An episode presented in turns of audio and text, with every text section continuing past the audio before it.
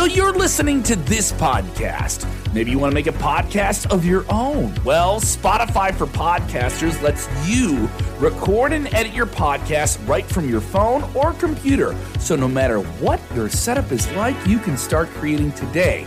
Then you can distribute your podcast direct to Spotify. Everywhere else podcasts are heard as well.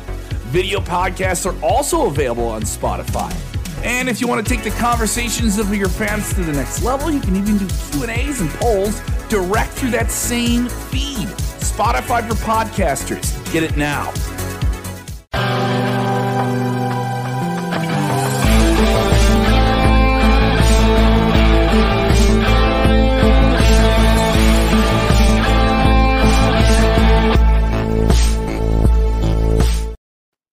Hello, hello, hello. It is me, it is me, your trio phenom SP3, along with the legendary Dutch Mantell for another edition of Smack Talk. We are here to review tonight's WWE SmackDown and AEW Rampage in depth. Dutch Mantell, how are you feeling? Oh, I'm good. I'm good. I was supposed to be in New York tonight, but I had a little bit of a medical emergency last night, so I had to miss it. So to all the people who came to see me in my signing in New York, I apologize, and, but everything's okay. So uh, that's life. I'm, I do not know what to tell you. But uh, so I did watch. Uh, now we're minus Rick tonight. Is that what you said? Yes, Rick is having technical difficulties. Hopefully, yeah, maybe, possibly, yeah, right. he could join us. Uh, maybe a little bit later if he gets the technical difficulties. Yeah. For now, it yeah, is right, me and right. That. Yeah, I, I'm like he's having technical difficulties. You know what those difficulties are? What are they? Pouring it down. It's passing out. no, he probably is because well, I've had them and you've had them, and that's something you can't control. Yes, I did watch uh, SmackDown, and I'd have to say that it wasn't the worst SmackDown I've ever seen, and it was pretty good in spots, pretty good. And uh, they did do a few things that were out of the ordinary. The way they opened the show was different. Yes, because they had everybody do who was on the show. They would they would do a little promo, which wasn't bad. I kind of and that I said, man, this is different.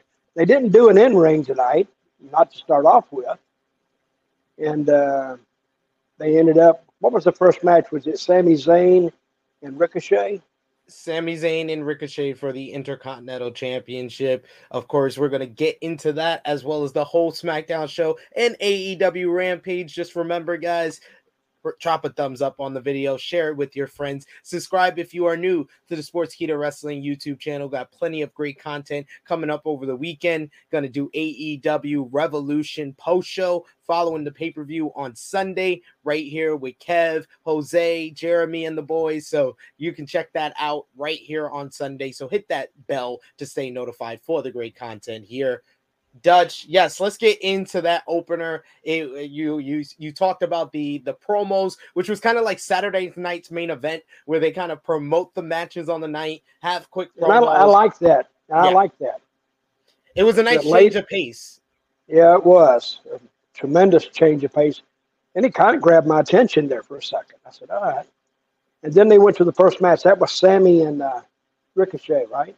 Sami and Ricochet, they went about uh, nine and a half minutes. I thought that this was a really exciting matchup. These two guys are two of the best workers on this show, and it came yep, down to, in the end, uh, Ricochet climbed to the top. Sami cut him off. Sami was in firm control when Johnny Knoxville's music started to play. He comes out, he gets on the apron, he distracts Sami Zayn. Ricochet uh, takes advantage of that, catching Sami with a Hurricanrana into the pin for the win to become the new Intercontinental Champion.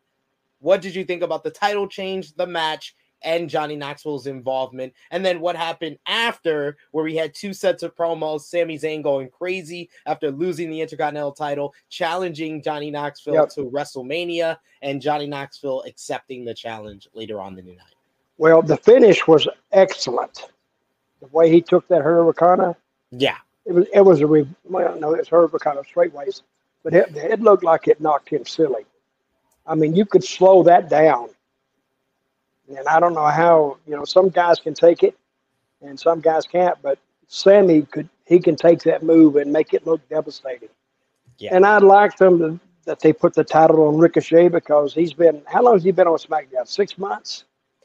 I Maybe? yeah, I think he I think he came over in the draft, so that was in like three October. months. So yeah, about four to five months. So yeah. Okay, and he needed something like that. so, and then we had Johnny Knoxville come out, and you know he was the reason that he lost the title, and now Sami Zayn is going to take him on at WrestleMania, which I don't have a problem with, because at least uh, Knoxville he's done these crazy, stupid stunts and he became famous for doing them. So he kind of fit, fits right in in a wrestling uh, atmosphere. And uh, then we have another who who challenged uh, Pat McGee tonight. Uh, that, oh, oh yeah, that's that's yeah. later on.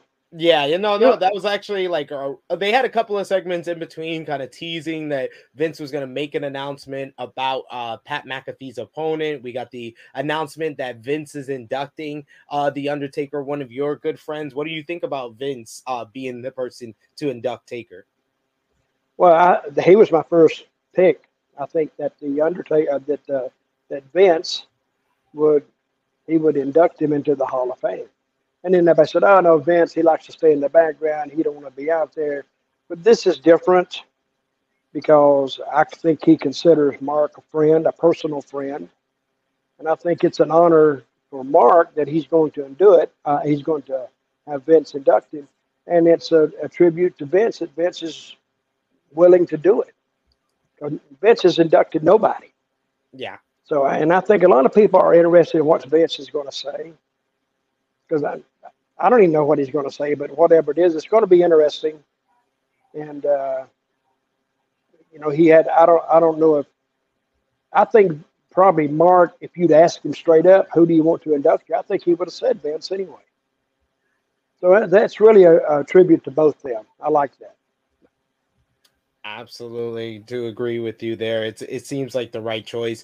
Of course, guys, sound off in the live chat. If you're watching us on demand, let us know in the comments down below what you thought about SmackDown and Rampage. And of course, if you're watching us live in the live chat, we're going to try to highlight as many of your comments as possible. But if we can't super chat donations it's the best way to get our attention so we can highlight it on screen we got uh lisa smith joining us saying hi Dutch enjoy listening to you. You're your number one fan. She's your number one yeah. fan. you got there you go. I've known that I've known that lady for 40 years almost. Wow. Really?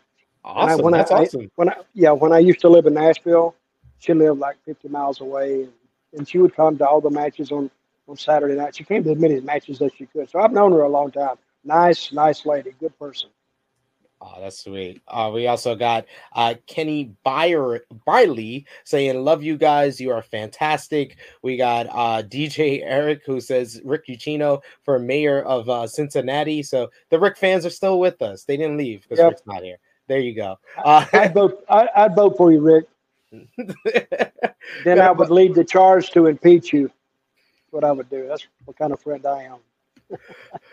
Got a bunch of people in the live chat. Like I said, sound off, keep sounding off. And thank you, Ozzy. I do appreciate it. Yes, you're Quizzlemania champion. I do appreciate the love as well. What did you what did what did you win?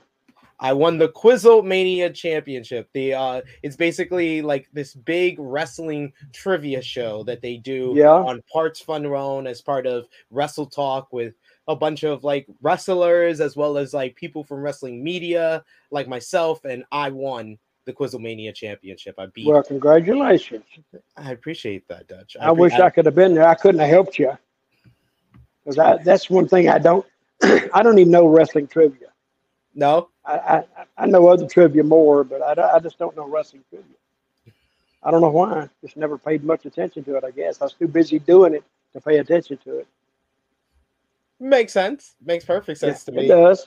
It I'm does. actually I'm actually watching some of your work on uh, my other my other channel with uh where we're watching like 1996 Raw and been seeing you a lot. So we always call you Uncle Zeb. Uncle Zeb's there. So oh, okay, well Uncle Zeb's there. Uh, so let's talk about that Pat McAfee match because he had the big interview with Vince McMahon this week. Did were you able to catch the interview, Dutch? No, but it's pretty good, wasn't it?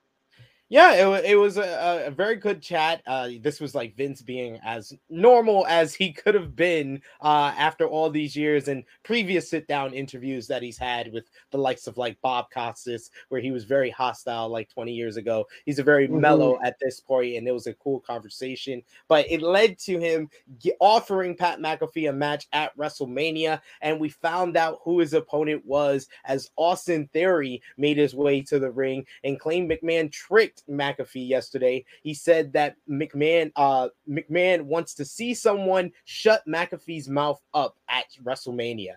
Theory and mm-hmm. McAfee mm-hmm. went face to face at the commentary table. Theory announced that he's McAfee's opponent, and then he slapped McAfee in the face and knocked off his headset.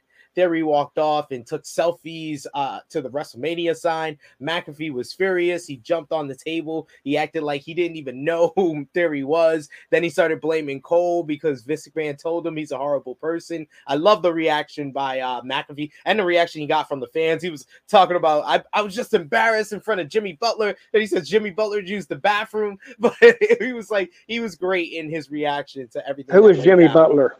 Who, uh, who's he, that? He's basically the star player of the Miami Heat, and they were in Miami. Oh, okay, I got, it. Uh, SmackDown. I got it. What did you What did you think of this angle here? Well, I've been reading about Austin Theory, but I've never, but I never saw him. I never even saw him have a match. This was the first time I'd ever seen that kid before in my life. And when I was working for TNA, he sent us some, you know, he sent us a package, a promo package, and and I saw him then. He looked good, and we were going to book him, but I think then he hooked up with WWE. But if he hadn't, I'd probably Impact would have grabbed him because he he's a good-looking kid, young kid, and I you know, I could just look at him and tell him. Sometimes you can just look at people and tell they have talent, and I think he had talent, so we were going to book him, but WWE kind of snatched him first, which is fine with me. But at least that's what kids. If you if, if anybody's out there is trying to get into the professional wrestling field, don't be shy. Send your stuff everywhere to everybody, and this is what I tell everybody. What's the worst they can say, Sid?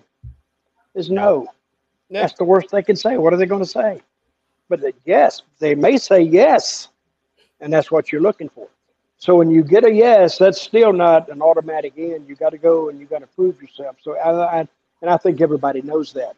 But uh, Austin Theory, I, I kind of like the matchup, and I've never even seen him work, but I've heard that he's good.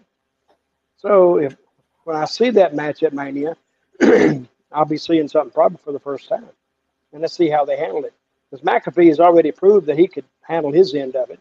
Who yeah. was that he had the had the angle with in uh, NXT? Adam Cole. Yeah, and that was good, wasn't it? Yeah, it was. He had a okay. very impressive uh, first matchup, and then he was impressive once again in War Games in 2020. Yeah. See, Pat McAfee, he's an athlete, and he knows what it takes to be a success in this business, like anything else. You got certain things you got to do, certain things you don't do, and I think that's just a given.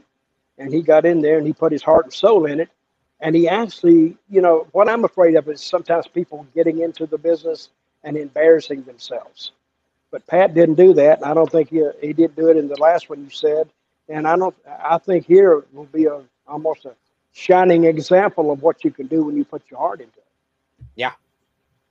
Uh, we also got here uh, Ryland Curtis. Thank you so much for that super chat donation. Always appreciate. Okay, Vince McMahon inducted Stone Cold Steve Austin. Did yes, he? he's inducted okay. two other people: Stone Cold Steve Austin and Donald Trump into the. okay, all right.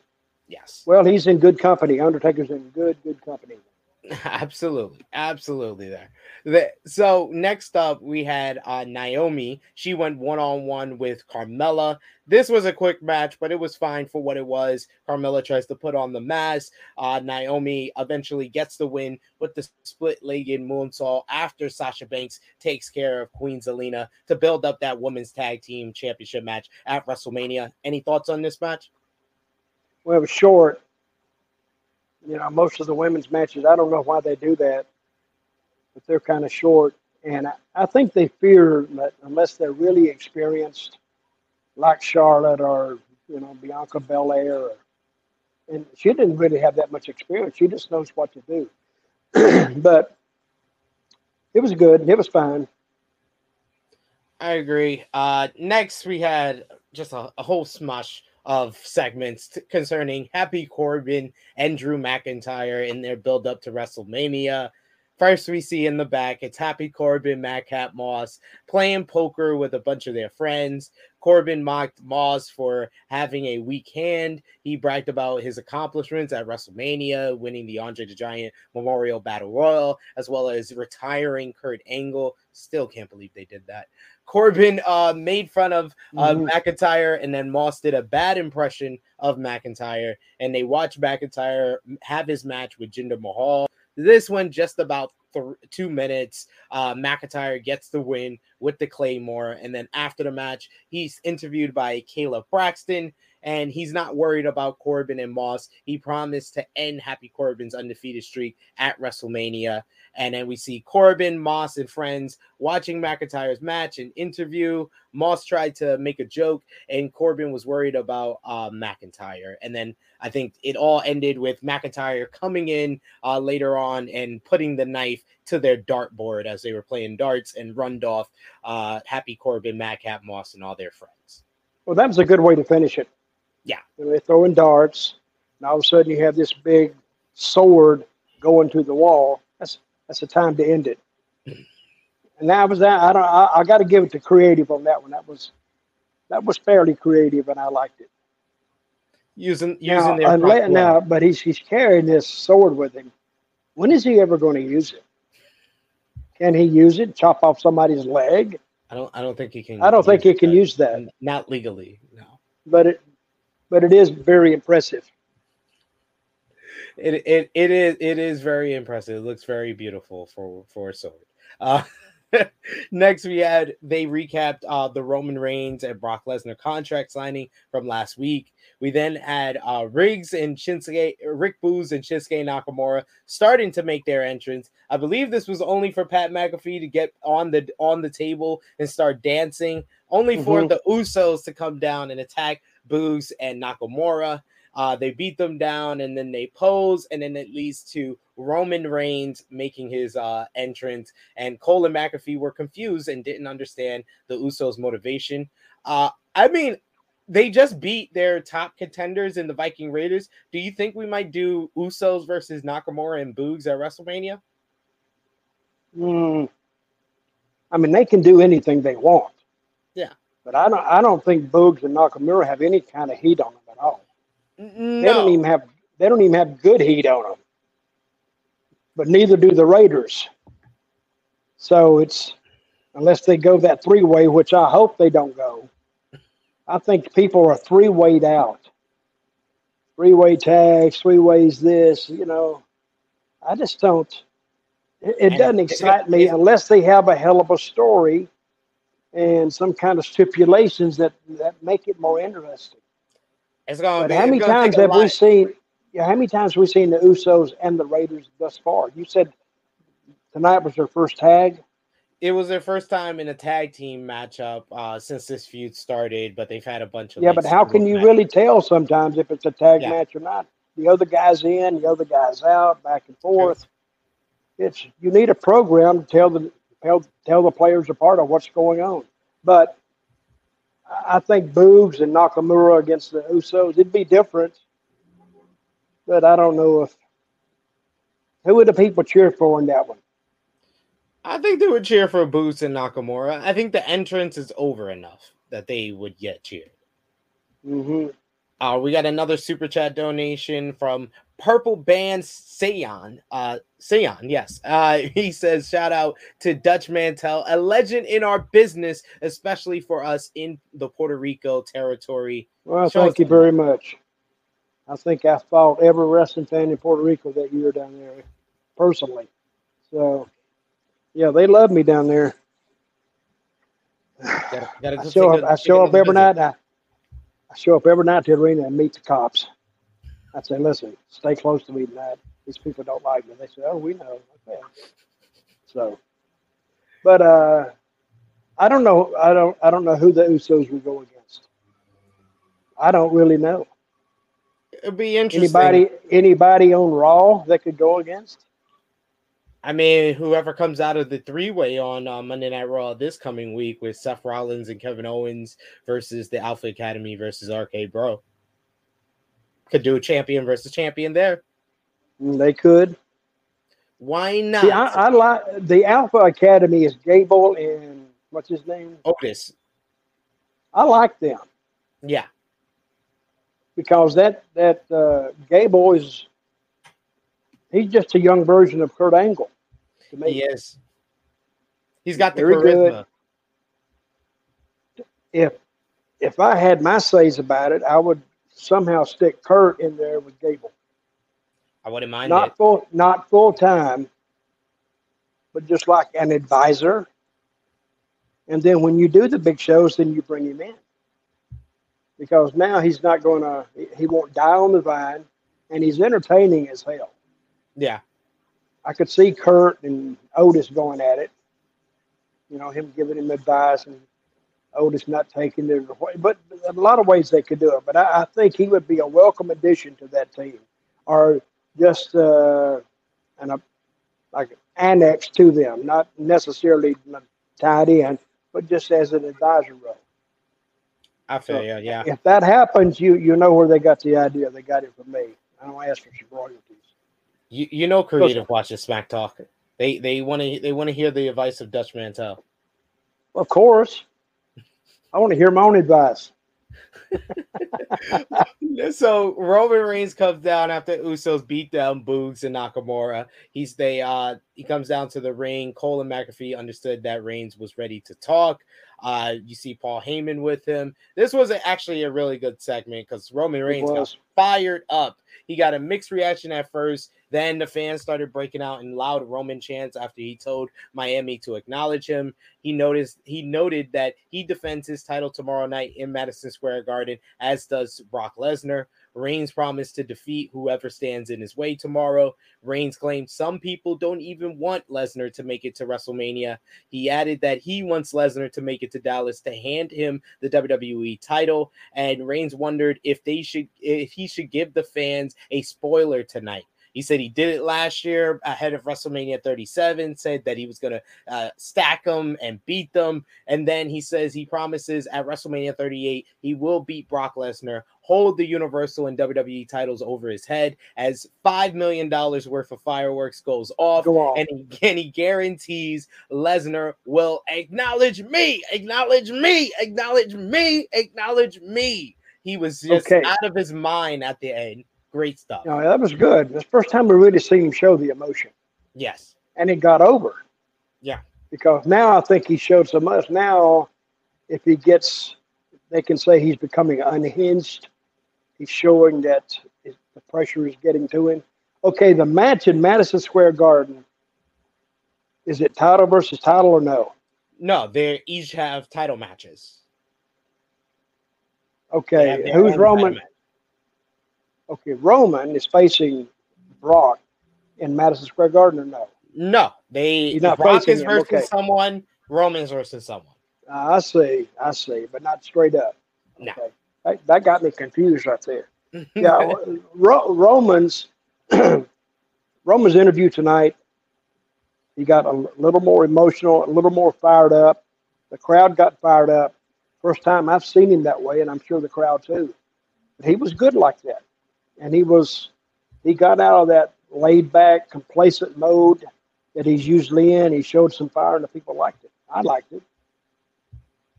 Yeah, it was a, it was it was a nice a nice little change, and it, but it really kind of continued on from last week's promo where he, he kind of went off saying it's my camera, it's my ring. So Yeah, he it- did go off.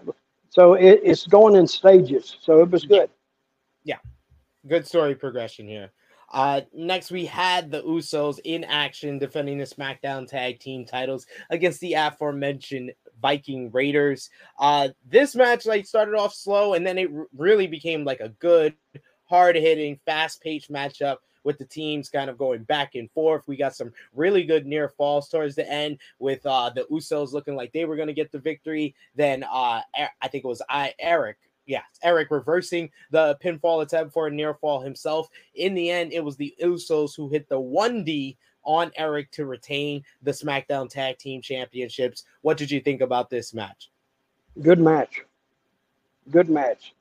Because these guys work well together and they didn't miss anything. Nothing was out of filter, out of balance, out, out of sync. Yeah. And I'm surprised that the Usos that they're as good as they are.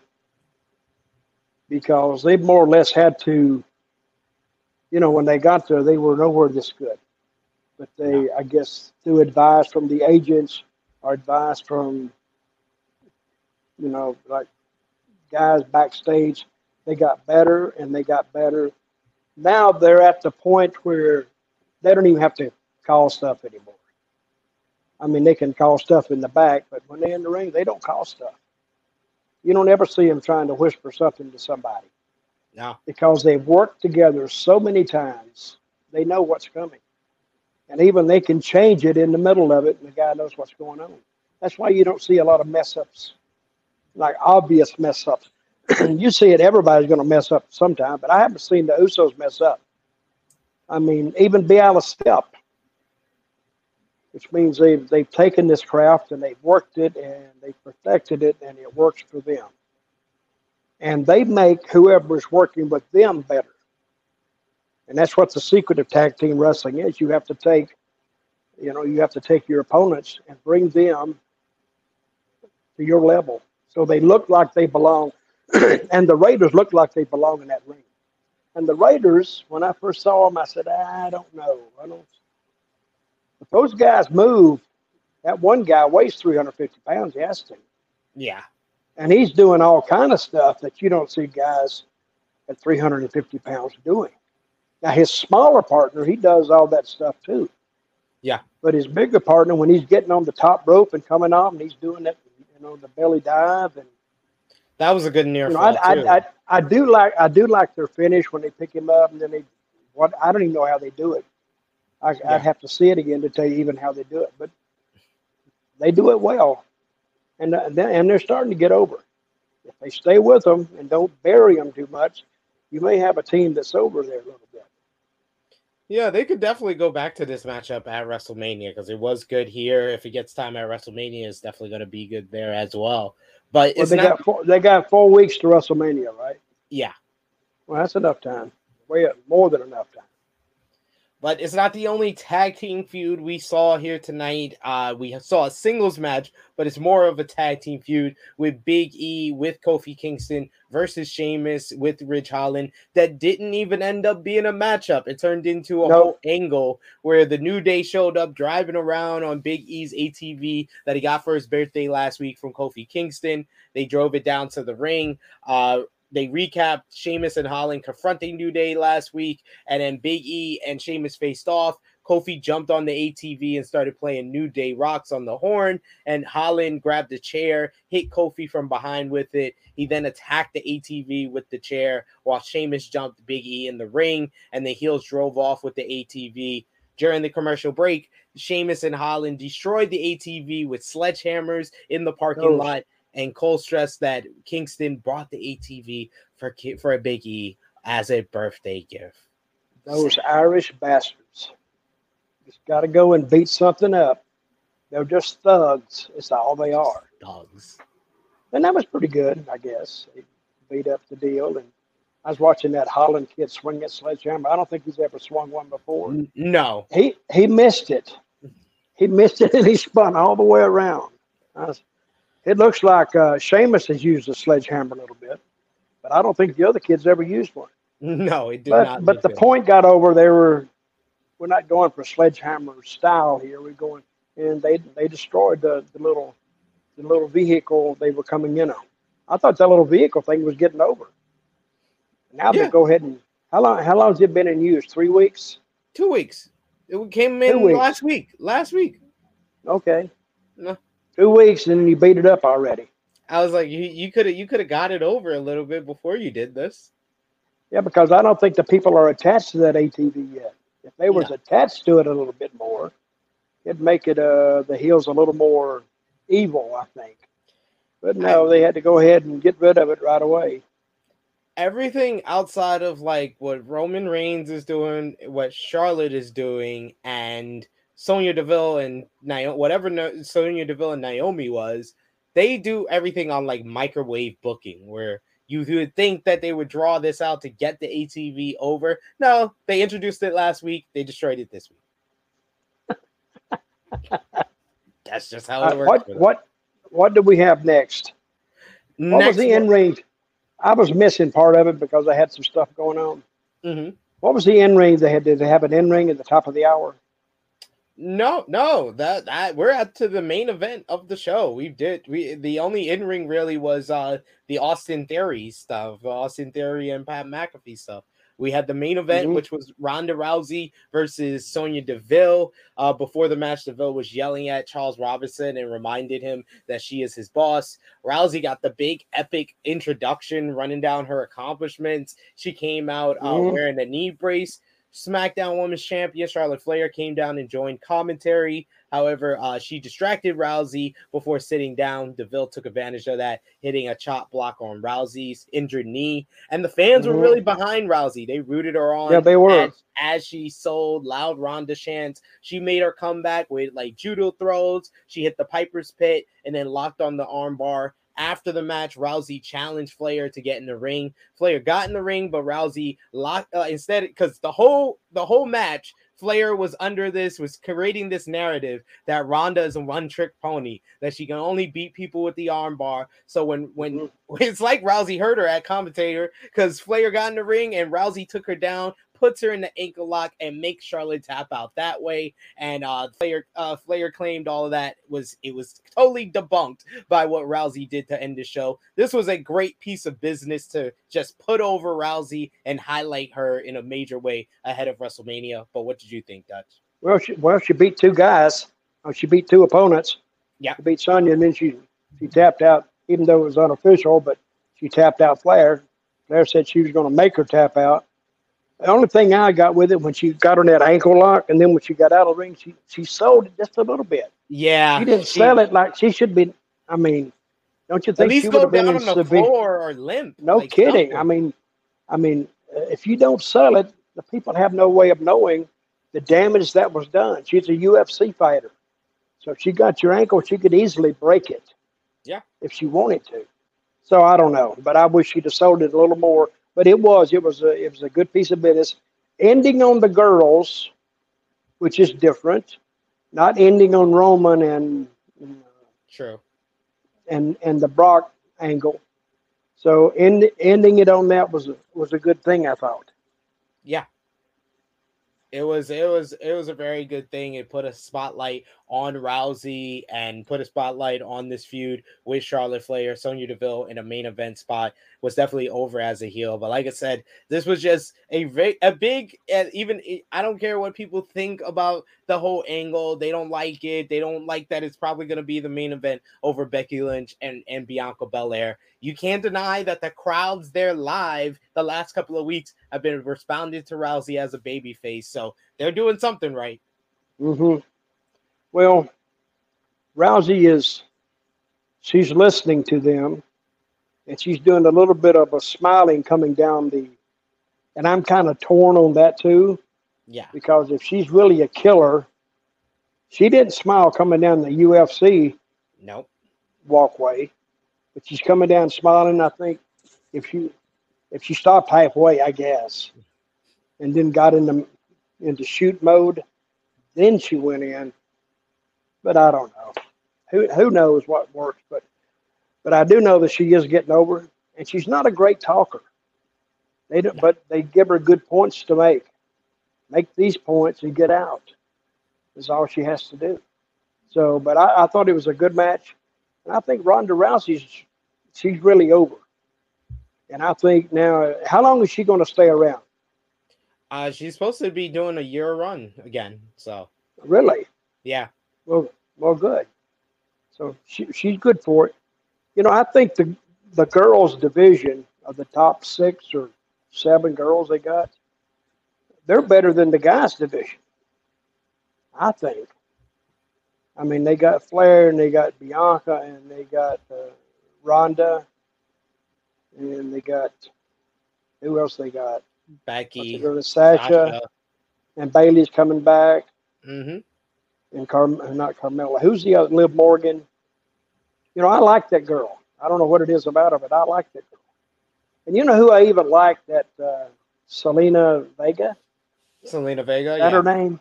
yeah. Uh, she just got her ass beat. Ever remember? She just got her ass beat week after week after week, and then they ended up putting the title on her. She still has the title. Yeah. So as the women's tag Now, what was the problem she got into last year about Twitch or some kind of? uh, when WWE stopped uh, third-party platforms for their wrestlers, she she didn't want to shut down her Twitch or uh, had some protest against it, and it led to her release. so how did that work? She got her own money, and I- Yeah, I guess WWE is thinking they created the character, they own the character. but she doesn't She even was- go by that character on Twitch. She goes by her real name. Well, how could they get that? I wonder. They just no. They tell people that they couldn't do Twitch anymore. That they that you had to do under WWE or whatever WWE wants to do. It's a it's a whole tangle web and doesn't let WWE look good. And they had a good night on SmackDown, so I just want to leave it at that. Let's move right, on go ahead. to Rampage, Uh, Dutch. Let let let's do some news. Yes. What what is Tony Khan doing now? Tony Khan has bought Ring of Honor, ROH, and according to BodySlams.net's Cassidy Haynes, he's going to use it as a developmental territory. And more importantly, it's about the tape library as he is building up a catalog for AEW to potentially make a streaming service deal. Hmm. He's going to use Ring of Honor as like a performance center type, but a traveling performance center type deal. Yes. And what did he pay for that? Uh well the, the the axing price that people heard before like their hiatus and everything before they were really just really kind of a, put the on sale si- uh, sign on Ring of Honor it was like 20 million between 20 to 30 million but I think that price went down when they went on like hiatus and they didn't have the talent contracts anymore so he probably made maybe paid somewhere between 5 10 million or maybe more than 10 million Well, if it's down in that range, I could see it. The twenty million, I don't see what they would be paying twenty million for, really, because that tape library may be worth that one day. I don't think it's worth anywhere near that now. But I don't would- know. I I'm would just- think so. I'm just guessing. I would think so because the whole thing that Tony Khan, whenever he's asked about streaming service, is that he said he's building up the catalog for AEW. They have three years on television. They have about eleven pay per views. They have AEW, you know, all all the rampages that they've done so far. But that's not enough for a streaming service. But to have now twenty years of Ring of Honor footage, now Yeah, you have that is. something to take to the table. I also think Tony Khan wanted to get it before WWE had a shot at it. Well, the the news came out today from Wrestling Observer newsletter was that uh, WWE really weren't interested in the deal, and a lot of people took that as a sign of Triple H not really having his say in like the power and management that he once did. Because back in 2018, he wanted Vince to buy Ring of Honor, and Vince thought, "Oh no, why Ring of Honor? Let's think bigger. Let's go after New Japan." And those thought those talks never went anywhere. Hmm Well, so where's Cody going?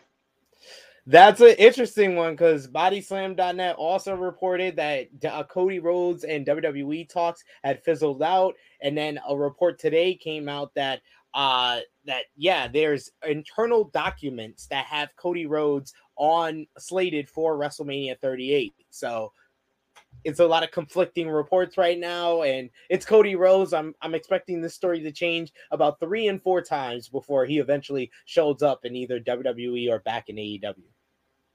Well, I think he'll be he'll be fine either way. Yeah.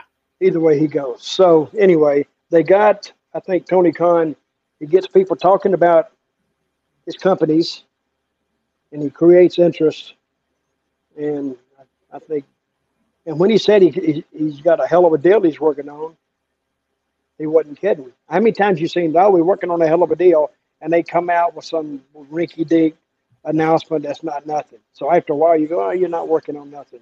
But at least what he was talking about was a big deal. So I wish them success. I like what they're doing. Uh, let's talk about Rampage. What did which you I think liked, about which? I liked a lot, which I liked a lot better. What did you think about this SmackDown. opener, though? This opener, Dutch. Oh, I the opener kinda- was the opener blew it away. Oh my god! Like that. I'm like thinking, why would you put this? I know why you'd put it in the opener because people are going to watch it, but nobody could follow that.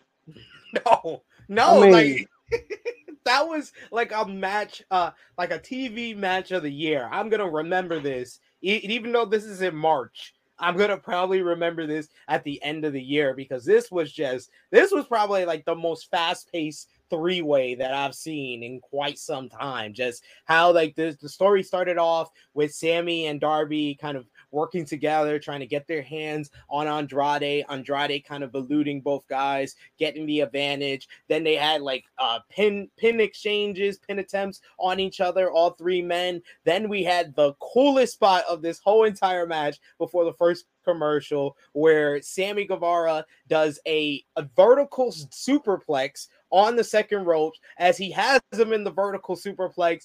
Uh, Andrade comes Mhm. from underneath, he does a walking power bomb. So you see, I've never seen anything like this, Dutch. This And was insane. The the crowd stood up. They stood up in anticipation of somebody getting killed. That's I got to He said, "Oh, I- I saw him over there." He went, "Oh my God, they're not going to do that."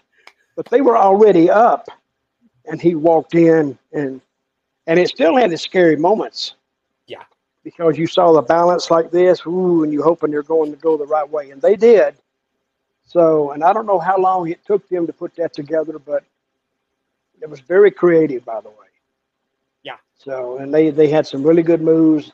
Uh, the right guy went over, I think, Yeah, and I had- think they're building that that Darby Allin and that uh, what's the kid's name? The Sammy Guevara. kid.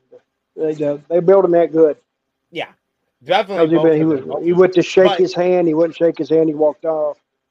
To to me though, the star of this match was Andrade, especially after they came back from commercial break. He hits the the three amigos on Guevara. He lays out Sar, uh, uh, Darby with an inverted backbreaker. He goes up top for the moonsault on both guys. Both guys move out the way. He does a he lands on his feet, does a standing moonsault to Guevara for two, then does the running knees to Darby. I was just like, man, Andrade is just too good, and we don't see it enough in this company. So I hope this was a reminder to Tony Khan. You got to start using this guy a little bit more. And that Well- superplex spot that Andrade run was crazy. But what about that coast to coast that Sammy did? Oh my he- God, Where Darby Darby tried to dart at him. So you see Darby run. Try to dart at Sammy at the same time. Sammy does the coast to coast on Andrade. That had everybody on his feet as well. And then, like you said, in the end, though, it was a whole big exchange where the finish was just it was even better than all of that that I just said. You get Darby hits the flip stunner on L on Andrade before uh then uh Guevara hits the GTH on on Andrade, takes Sammy, takes Darby out of the ring. Darby then takes Guevara out of the ring. He hits the coffin drop on Andrade. He gets a one, two, and then the Guevara hits a senton on Darby and gets the pinfall on Andrade. This was insane. It was. Now I usually don't vote match of the year, but this has to be TV match of the year Yeah, because it didn't start, it didn't stop, and it had logic to it. A lot of a lot of these matches don't have logic to them. They just doing stuff to be doing them. But I did like the Andrade rolling out of the ring because you know it looked like those two guys going to team up on him, and he said, "No, you're not Yeah. going to do that." He rolls out, then they chase him around, and that was making sense because now he's protecting his territory. They're trying to, they, they're both going to double team him. That made sense. And the rest, then they laid him out for a while, and they done their good stuff, and then he come back in. That was a very, very good match, and well laid out. Now, I don't know how well an agent can lay these matches out, but I don't think an agent did that match. I think they did. yeah, That was that was their match. They probably run it by the agent later. But I think even if you run that by the agent later, he gets lost. because you don't know how they're going to how the fans are going to to react to it. But those guys know because they've done it, and they know they know the fans or their caliber of fans, and so they know what they're going to buy. So they put it together and they did it well. How long has that Darby kid been working? If he'd Uh, gained 20 pounds, he'd be a lot better off. He's going to get hurt. He's so skinny. He have nothing to pad him up a little bit. I think he's Where's he from? Uh, he's from Seattle, uh, the Washington area. Uh, yeah, I think he started working like 2016, 2015, maybe. Mm-hmm. So yeah, Yeah, well, I wonder like- what he weighed then 120. He's probably gained 40 pounds. Now he's up to 160. He's, he's probably going to go on a diet. Uh, but no, they had, they did have a good match. They they did. I, I, I love Okay, who who was on second? Let me. Is who was on second? Was that Keith Lee? Or is he on third? Uh, he I think believe Keith Lee was the second match, but next we had Alex Abrahantes cut a promo with uh Death Triangle flanked by Pacquiao and Penta Oscuro. Yeah, yeah. uh, uh, Abrahantes seemingly challenged the House of Black into a trios match with Abrahantes as the third partner. The House of Black accepted with a promo on the video wall. Then the lights went out. When they came back up, uh, the House of Black were uh, on the ring apron behind the behind Death Triangle, and Abrahantes clarified the third man isn't him, is actually Erik Redbeard, making his 1st Mhm. appearance in AEW since the Brodie Lee tribute show back in 2020. Redbeard Yep. ran in to even the odds in the ring, followed by a, a bunch of security trying to ste- separate the two stables. They tried to keep everyone separated, but Redbeard took everyone out. And then uh, House of Black retreated through the crowd, and then uh, Penta broke the arm of one of the uh, security while they stared down with House of Black, setting up a trios match this Sunday on the buy-in to the pay-per-view. What did you think about this angle here? Hey, when he had that guy kid's arm and he went south with it, it looked like he yanked it out. yes, he always. I don't know He always does. I don't that. know. I don't know how. I don't know if it hurt the kid or not, but it looked very painful, and the guy sold it. Yeah. The one thing I noticed about that, which it was good, it was sectioned off correctly. Everybody had black on. Every and you couldn't tell who was who. Now, for me, I don't know. I just know the name Malakai Black, and I don't know his two partners. I don't know where that came from. That's Brodie Lee. I mean Brody King and Buddy Matthews.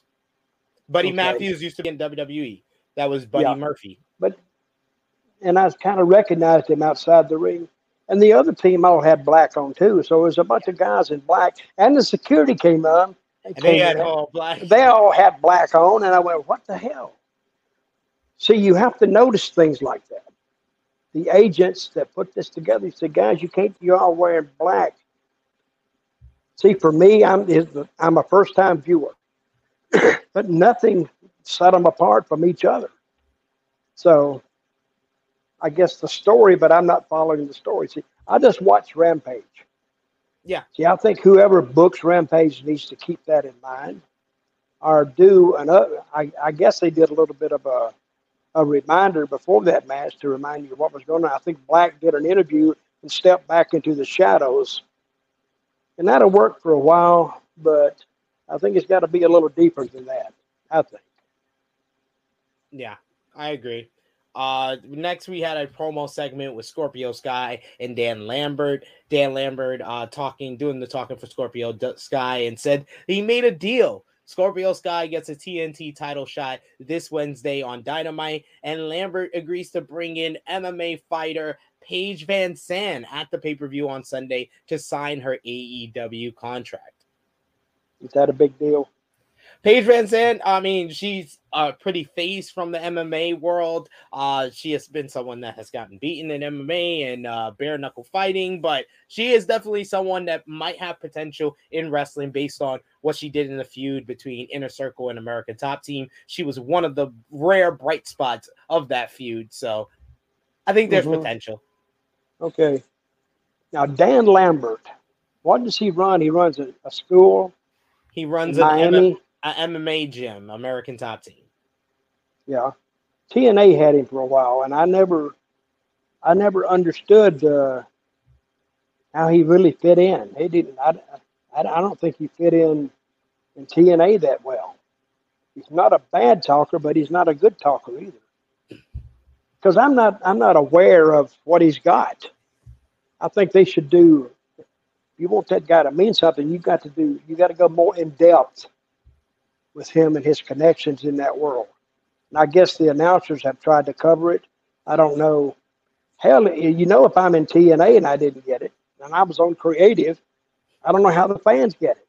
So, but it is what it is. So that kid that he's with him, Scorpio, Scorpio Sky. He's un- undefeated in 364 days. Yes. And the pay per view is tomorrow. Uh, Is he on the pay-per-view's pay-per-view? No, he's not on the Oh. pay per view. So he'll go a year without getting beaten. 364, 365 days. Okay. Yep. Well, so in singles action, in singles action, because he was on the losing end at full gear in the uh, Mhm. five on five tag, but you know they don't bring that up. Uh, next we had your boy, the one you've been talking about, Keith Lee, and I, lo- I love the Mhm. introduction for him by Justin Roberts saying that oh he is limitless. Keith Lee in the introduction. That was a nice little uh, touch there. This was a big old hoss fight. Big meaty men slapping meat. Literally, it was chop battles back and forth. Uh, we got a pounce by Keith Lee taking Dra- uh, JD Drake out to the outside. JD Drake hit a cannonball in the corner, and then he followed up with a moonsault, but only got a one count. Drake came off the top ropes with a crossbody, but Lee caught this big man, did like a deadlift with him, a squat with him, and then did the Big Bang catastrophe. This was all just uh, an impressive showing for Keith Lee after the match. Drake's stables mates, the wingman came down, and Keith Lee destroys everybody, including Cezar Bononi with a power bomb. He tosses Peter Avalon onto the. now who were the guys wingmen. that who were the guys that came in? That was the wingmen. That was uh, Ryan Nemeth, uh, Peter Avalon, and Cezar Bononi. Mm-hmm. And he destroyed all of them. And uh, he it, looked, did. It looked like Ricky Starks and Powerhouse Hobbs would join in, but Orange Cassidy's music hit to distract them and end the segment to build up for the Face of the Revolution ladder match. What did you think about the match here? And what did you think about Keith Lee on Rampage for the first time? Uh, I didn't much like it because he didn't look like a star. He should have looked more like a star. And I don't know how you make him look more like a star. I think they pitted him against. He's a big guy, but I think since he give that guy the bill the week before and almost threw him out of the ring, I think you need to stay with the smaller guys. See, the bigger guy slowed him down. Yeah. I mean, he's not going to get fast anyway. But I think you got to play to Keith Lee's strengths. And he was trying to help, and I admire him for trying to make the guy look credible. But he didn't make him look credible. It made him look like I think he hurt himself worse than the guy that got beat, they're not trying to make him. No. They want to make him look a little more credible. But I, I don't think Keith knew how to do it. I really don't. And I think it come off as like one of those matches, like, eh. And that's what you don't want. Yeah. You'd rather you, you know, after you saw that great first match, and then you saw that other stuff in middle, you're you're okay. You're still hyped, and then Keith Lee comes in, and then he just he just drags you. He drags momentum. He just slows it down. Doesn't necessarily make it a, a, a bad show, but I think they they should have done a little more work on that one. I could I could understand where you're coming from. I, I did like the match, but I can see where you um where you, You ought to say, right? Sid. You ought to say, "Shut the f up, Doug. What the hell do you know?" No, you want to you want to see Keith Lee toss some people around, and I I'm okay with that because I like to see that as Yeah, well. but but you can't take a monster and all of a sudden make him mortal. Yeah. See, I mean, you either go one way with him or you don't go, and pick pick double pick two guys for him, and let him just beat the crap out of him. So you got to make him tough first. But here he was selling. I don't know. He sold a few things or something. That well, if it gets you in the eye, that's one thing. I don't know what he was selling, but the momentum of the show kind of dropped. Is what I'm saying. Yeah. See, who was putting that show together? You knew that person was going to be a barn burner. You knew it. And then the second one was okay, but the third one followed the second one. So now at about the 15 minute mark, you know, to the, about the 30, 30 minute mark or 25 till, you hit a lull. And then the Serena Deeb match followed that, right? No, we got we first we got a fantastic promo. Like although I love the the opener, but this promo might have been one of my favorite parts of this show. CM Punk after the brutal attack from yep, MJF yep, on Wednesday. He has you have Punk in the white shirt, caked in blood from the angle, and he just basically just talks about uh, how MJF is gonna make him promise to unleash the monster on MJF on Sunday in the dog collar match at AEW Revolution. This had emotion, this had passion, intensity. What did you think, Dutch? No, I, I like that one because but CM Punk's been there. Yeah. So you kind of believe what he says. And MJF, you just gotta, he's just such a swarmy little bastard that you want to, but he's the type of heel that gets over. You know, you kind of, he's a smart ass and you kind of want to like him, but you just kind of can't. Those are, Did you, those, those are great, those are great heels like that. Did you see the promo from two weeks ago with his whole origin story that he gave us, Dutch? Which one was that? What uh, origin? That uh, basically MJF? MJF talked about uh, the the day he met CM Punk when he was a kid because there's the picture when, of him the, of a young picture, and, and yeah. he talked about how he was basically racially abused for being Jewish as a kid, and he was like picked on. He didn't have any friends, and people he made the high school uh, the football team, and they still picked on him. But he met CM Punk, and he inspired him to become a professional wrestler. He still, you know, went out, went after his dream, and then when CM Punk quit in professional wrestling, it, it, made him like feel like he was abandoned by his hero, and now he's mm-hmm. promised to destroy destroy him because he's the person that made him possible to become what he is today, better than the best in the world. Great story. Yeah, because people love stories like that. They like stories where I remember this and I remember this, and when I was younger, because even even when you're listening to it, you'll think back in your own life and think of a, a similar situation or something, but you can connect with that. And that, that's what he did. Yeah. MJF might need to stop that if he wants to be a heel because mm-hmm. people will start liking him.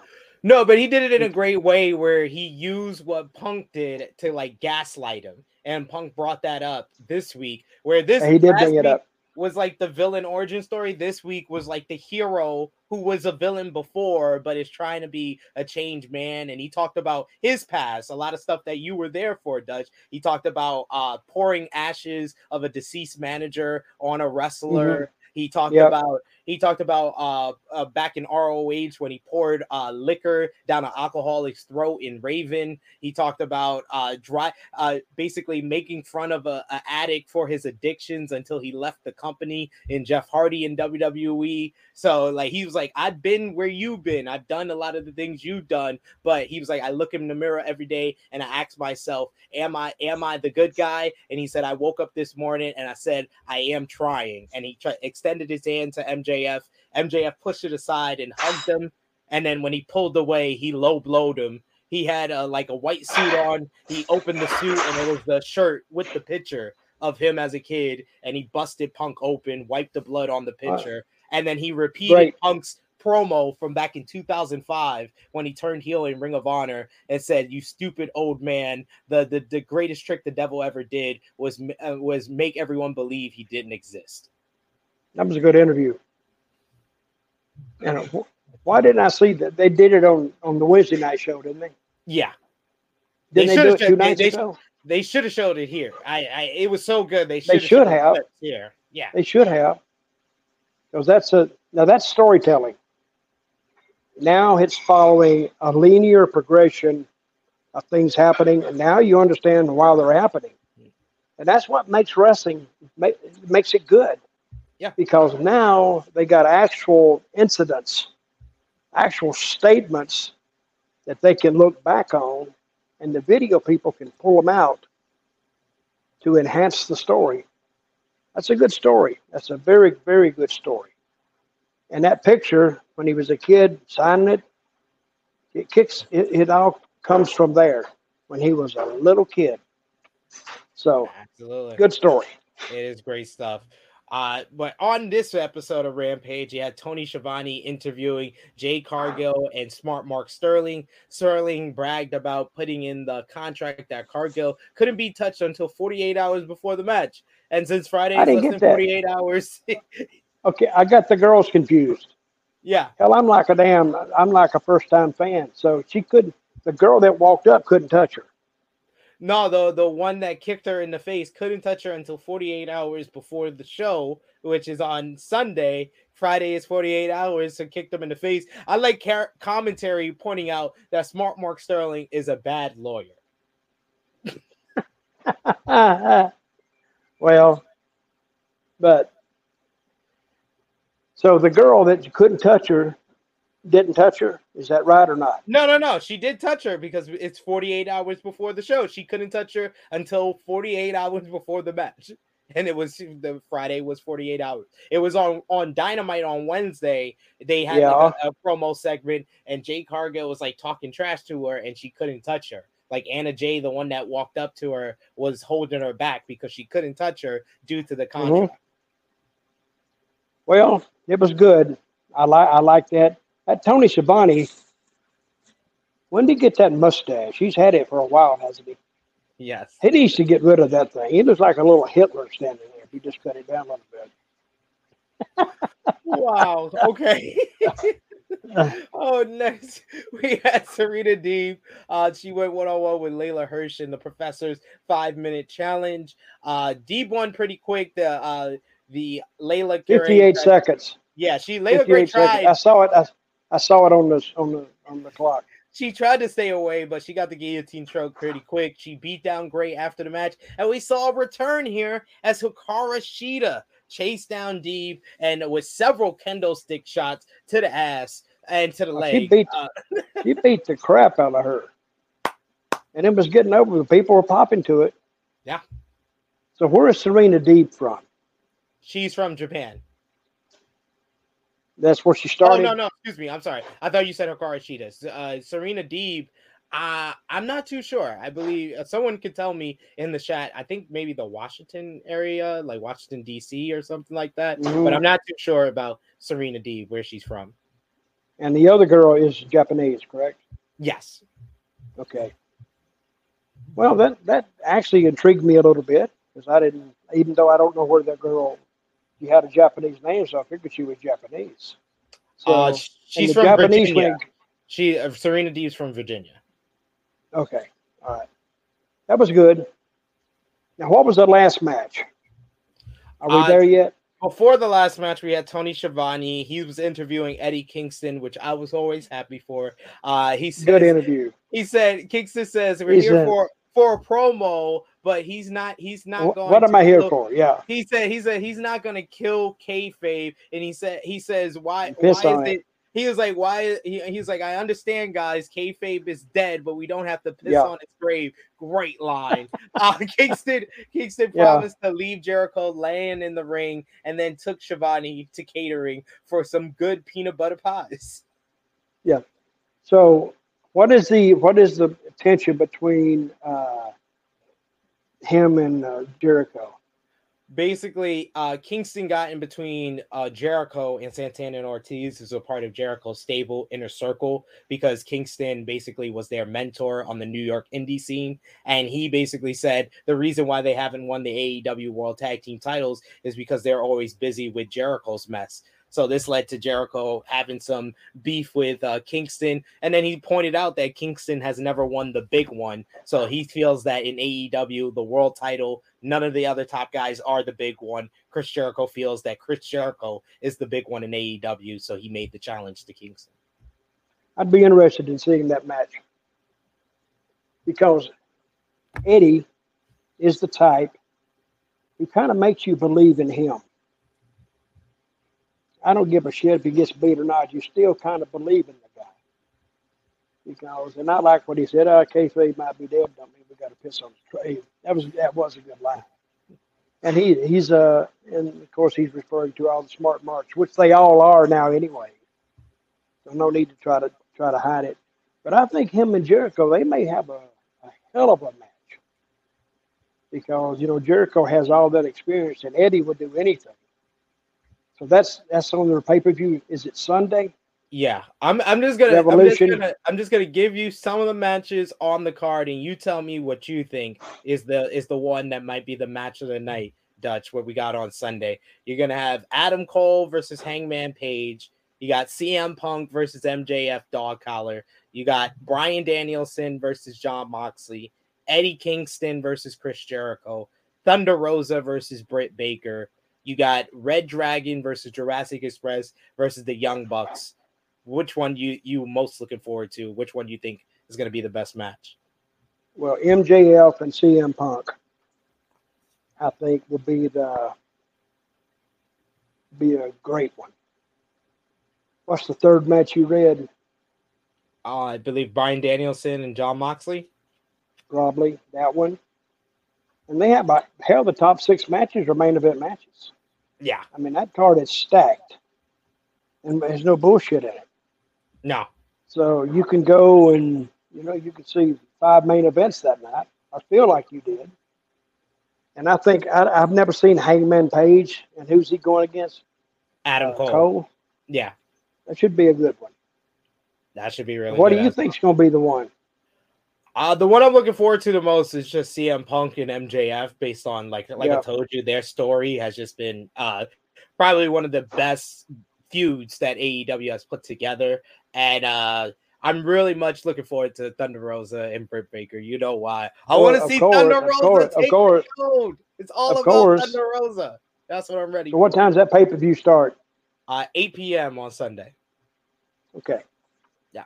I'm gonna call you up. Say, hey, what are they doing? I refuse to spend money on pay per views. I don't know why. I got you, Dutch. But yeah, that that's a good card. So he took. How long did it take him to? They've been promoting this pay per view. A couple months. Yeah, yeah. I mean, the the real they don't do they don't do one a month, do they? No, they do four a year. Four pay per views. That's what they should do. I kind of liked it better when the WWE was doing four a year. Because when they started that in your house deals, I'm saying they're gonna they're gonna burn it down, and I think they did burn it down. Oh man, too many. I can't keep up with them. I, I tell you, Dutch, like I said, I've been watching those old, I've been watching since the beginning of like that Monday Night Wars, and we've been watching ever since. We're up to like the summer of 96. Man, those in your houses during that era were dog crap shows. Like there was like maybe one I've seen out of like six that were like that had more than one good match. These are all one match shows. It's like why did why did they even waste time and make these twenty dollar pay per views? I have no idea. But I mm. thought, man, you know, you're searching for content. You don't really have time to think about good content or just thinking about the content, period. Just put something on the show, put something out there. There was not a lot of thought put in those in your houses because you had four and you could put, you could put, I got a cat over there looking at me. Uh, you could put thought into SummerSlams and uh, WrestleManias and all that, but one a month you couldn't do it. See, I was talking to a guy today about TNA pay per views. They did, uh, I guess that we did one a month, but a lot of time we weren't looking for the greatest pay per view, but we were just looking to fill the slots. You got to fill three hours or something. And you know, it's I, and I and I'm saying booking a territory is like being a coach on a football team, you can go out there and you're expected to run away with this game, and then you could get beat. Or you prepared for it or thought you did, but no, you didn't prepare well enough because it flopped. Now you've yeah. seen a lot of pay per views flop. So what do you do? You can't read the reviews. Oh, that sucks, and the the the the, the creative teamers they're idiots and all this. You can't do that. You just got to go. Well, okay, guys, let's start it all over again and keep going because you can't. I, I've seen guys read that stuff and take it personally. I said they're fans. They're like football fans. I mean, creative team members are like football coaches. They get hired to get fired. And you go as long as you can, but you you'll burn out long before you get fired. You'll burn it. And to me, if you could keep the same people around, uh, old Booker told me one time. This is the days of the old territory days. When a guy's name gets tough to write down, like what to do with him, it's time for him to go. Good and point. you actually did him a favor. You did him a favor by telling him he needs to look for another place because you're going to finish him up. Because he was doing nothing there, and he was he got guys get in a rut, and the fans perceive them a certain way, and unless creative gets 100% behind them, nothing's going to change. So it was better for the territory and the individual wrestler to go to another place and start over. And that's what used to make wrestling good. Yeah. Because because a, a, a lot of uh, I knew wrestlers they would just go to certain territories. They would go to Florida and they would go to Georgia and they, they would go to Mid Atlantic or Charlotte. And ever and they would make that tour every like five years. They spend a year and a half, and you could easily spend a year and a half in Charlotte because it was so big. You could spend a year in Florida and a year in Georgia. So that's why that's almost four years. And you would make good money, and then you're not you're not hard to book. And sometimes you would take a partner with you, or somebody you knew you could do business with. All you had to do was convince the booker in the territory you were going to that you had this idea. And of course, bookers are dying for ideas. All you had to do is say, I got this idea. Oh, come in. Come on, help us, help us. So, but I'm, uh, this is a new day and a new era. I'm very, very interested in the Tony Khan purchase of Ring of Honor see how that works out. So, I mean, I, I think but, wait a minute, but are they are this is another thing I thought they're not bringing that Sinclair syndication with them. No, they the, Sinclair sold it to Tony Khan. Yeah, but they're not even going to put it back on their shows. I, I don't know that that hasn't been specified as of yet. I do know that Tony Khan said, as far as like the tape library, he is going to be uh, shopping it uh, immediately to get it, uh, you know, available on a streaming service for fans. But I would, I would, I would just assume that because he said he's going to be like a developmental. A lot of people are making the comparison to the the OG, the black and gold NXT. I can see something where AEW makes a deal with a streaming service to put their their catalog as well as ROH catalog on the streaming service, and then they do a weekly show of Ring of Honor, like they do the tapings where they tape a few shows. You know, do one a month or one every two months, whatever you need to do where you do bulk tapings and they're to probably do a weekly show of ROH on that streaming service. Would you do one hour or two hours? I I would do one hour. Now on now on the streaming service, you don't have commercials.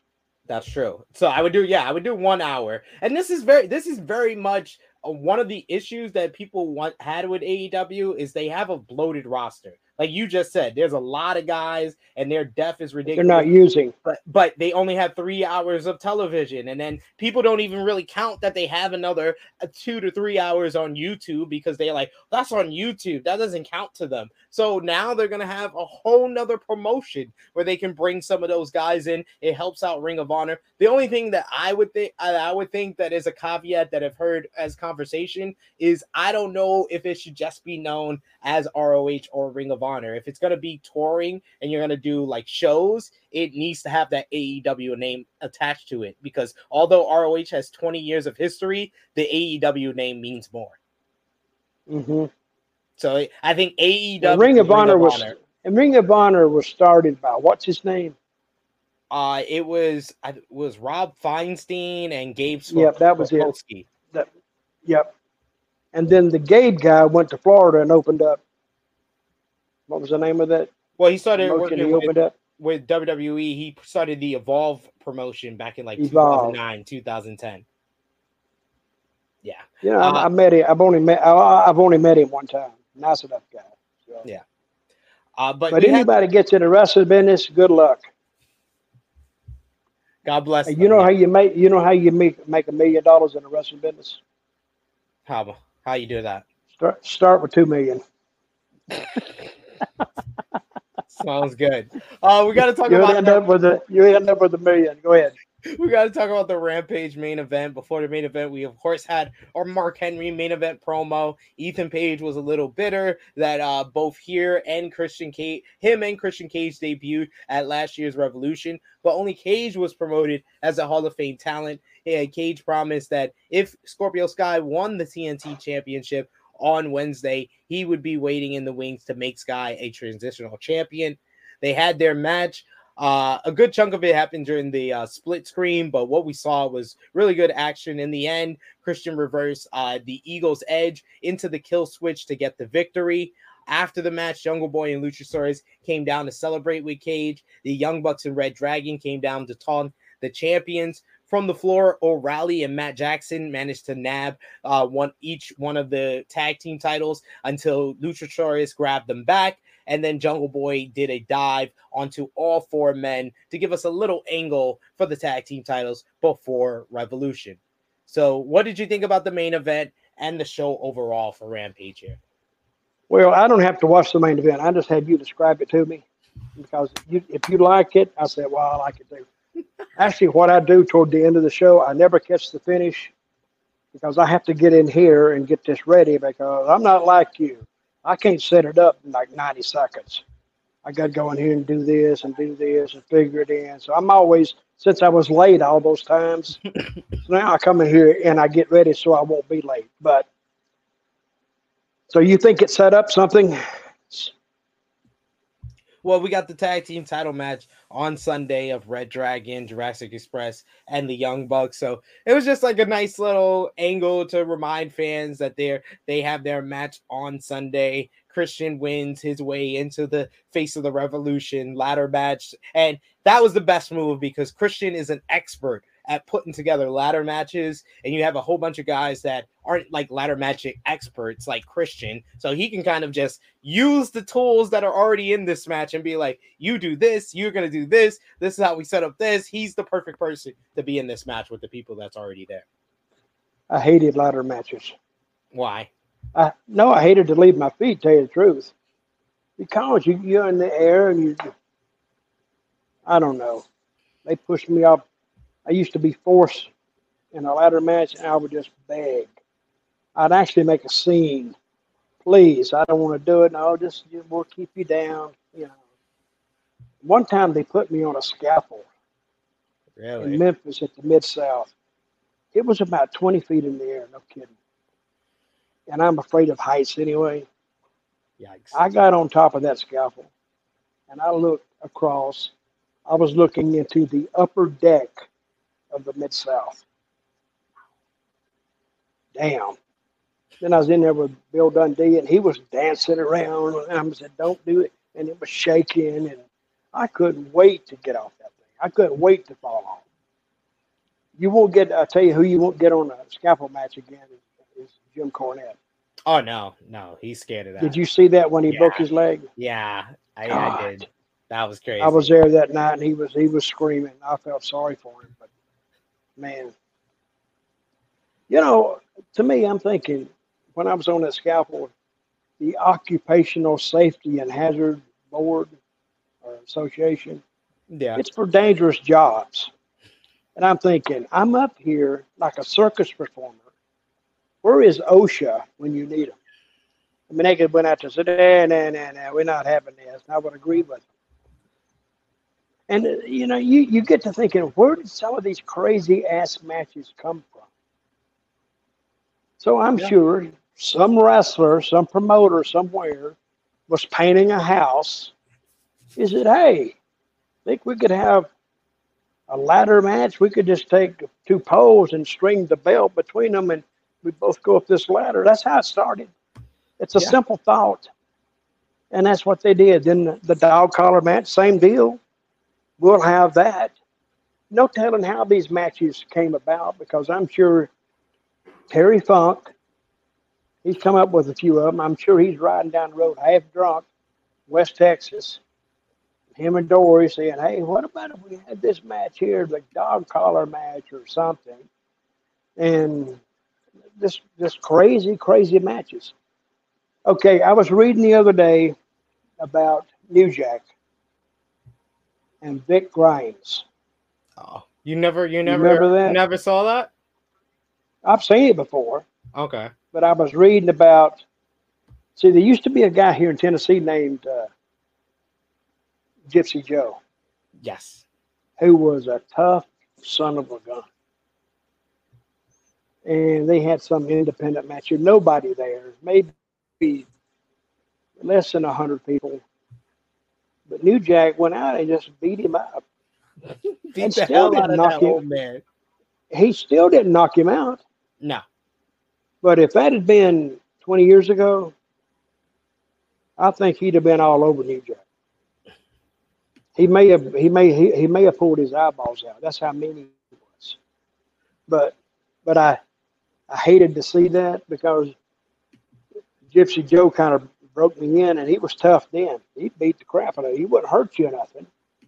But but I was reminded while I was reading it, the Wikipedia page, that's what I read and then they had the the the the video of him throwing Vic Grimes out, Yes. and he said he tried to kill him. Yes. I mean, that's what you got to watch with this. I mean, this wrestling. The guy can offer you say ten thousand dollars to do this match. Don't mind if you don't make it. The guy wanted to kill you. I mean, I would. You couldn't. money. Have, you couldn't have paid me enough to put to put me on a ladder with New Jack. No. I just wouldn't and I like New Jack. I got along with him. So, but you just couldn't do it. It's damn one of the guy didn't die anyway. He just happened to hit the top ropes, right? Yes. He could have fell out of the ring completely and died. That's what it, New Jack was aiming for. So Okay, let's say he died and they had a trial. They could have brought up charges of murder on him, right? You think they would have got it? more than likely, but I don't know how much money you're gonna get from New Jack at that point in his life. Uh, No, I'm not you, saying Andy. that. Not, no, what what I'm what I'm s- no what I'm what I'm saying is, if he threw him off and he died, and it it looks obvious that he threw him, he overthrew him. So if they if the prosecution, the state, brought a charge of murder, even though it was in a per- performance, True. could you get that to stick? Do you Yeah. think? You you could find a lawyer who who will fight against that. Who, who, who, who Oh yeah, you can you, you Yeah. find them, but No. It'd be tough. I don't think you could. pin tar- charges on New Jack. So if you want, um, this is this this is the advice I'm gonna give if you want to kill somebody. Get them in a wrestling match. Get them on a scalpel and push them off. And yes, And R.I.P. he said, but he said he said he knew how to land. Oh God, R.I.P. Uncle Jerome. rest in peace, New Jack. Yeah, New Jack was. I got along with him, but it's a damn wonder he didn't get killed in Smoky Mountain. Oh yeah, they they That that was. I told Jimmy. I said, Jimmy, why are you doing this? It's not like we don't have enough problems at all. And these damn crazy ass damn watch uh, miner rednecks up here. watch the Dark Side of the Ring episode on New Jack. That was that was one of the better ones from season two. He is he is hilarious at telling his own story. But you have told a bunch of stories to us on this edition of Smack Talk Dutch. We got to close up shop here. Let the people know where they can find you on social media until next Friday. Okay, on Facebook, I don't put much up there, but I tell I put little stories up every now and then. Uh, I said this Dutch Mantell at Facebook or on Twitter, Dirty D Mantell with two L's on, on Twitter, and on Instagram it's something else. It's Dirty Dutchman One or something since I can't get verified. Hell, hell, the moon landing was easier than trying to get verified with these damn people. So, but anyway, uh, so what happened to Rick? He had Technical difficulty. internet. Yeah, in, his internet was out, Right, out of yeah. shot. pounding the pounding the sauce down. Anyway. Getting a Hey, I enjoyed it. What do you got going on tomorrow? You you doing your show tomorrow? Yes, 11:05 a.m. Eastern Time, True Hill Heat 165. We got special guests, the Daily Boys, Sat E. Nyangi, and Alex McCarthy. We're going to be talking about AEW Revolution, talking Cody and WWE's talks. We're also going to be talking about Tony Khan buying ROH, plus much, much more. True Hill Heat 165. Join us on the True Hill Heat YouTube channel. No E in the True, and come enjoy a good time tomorrow morning. But yes, Dutch, it was always a good time. As always, we hold it down for Rick, regardless of Rick being here. We always hold yeah. it down on Friday. Enjoyed it. See you next week. We will see you then. This has been Smack Talk for Dutch Mantell. It is me, it is me, your True Hill Phenom SP3, and we are signing off until next time.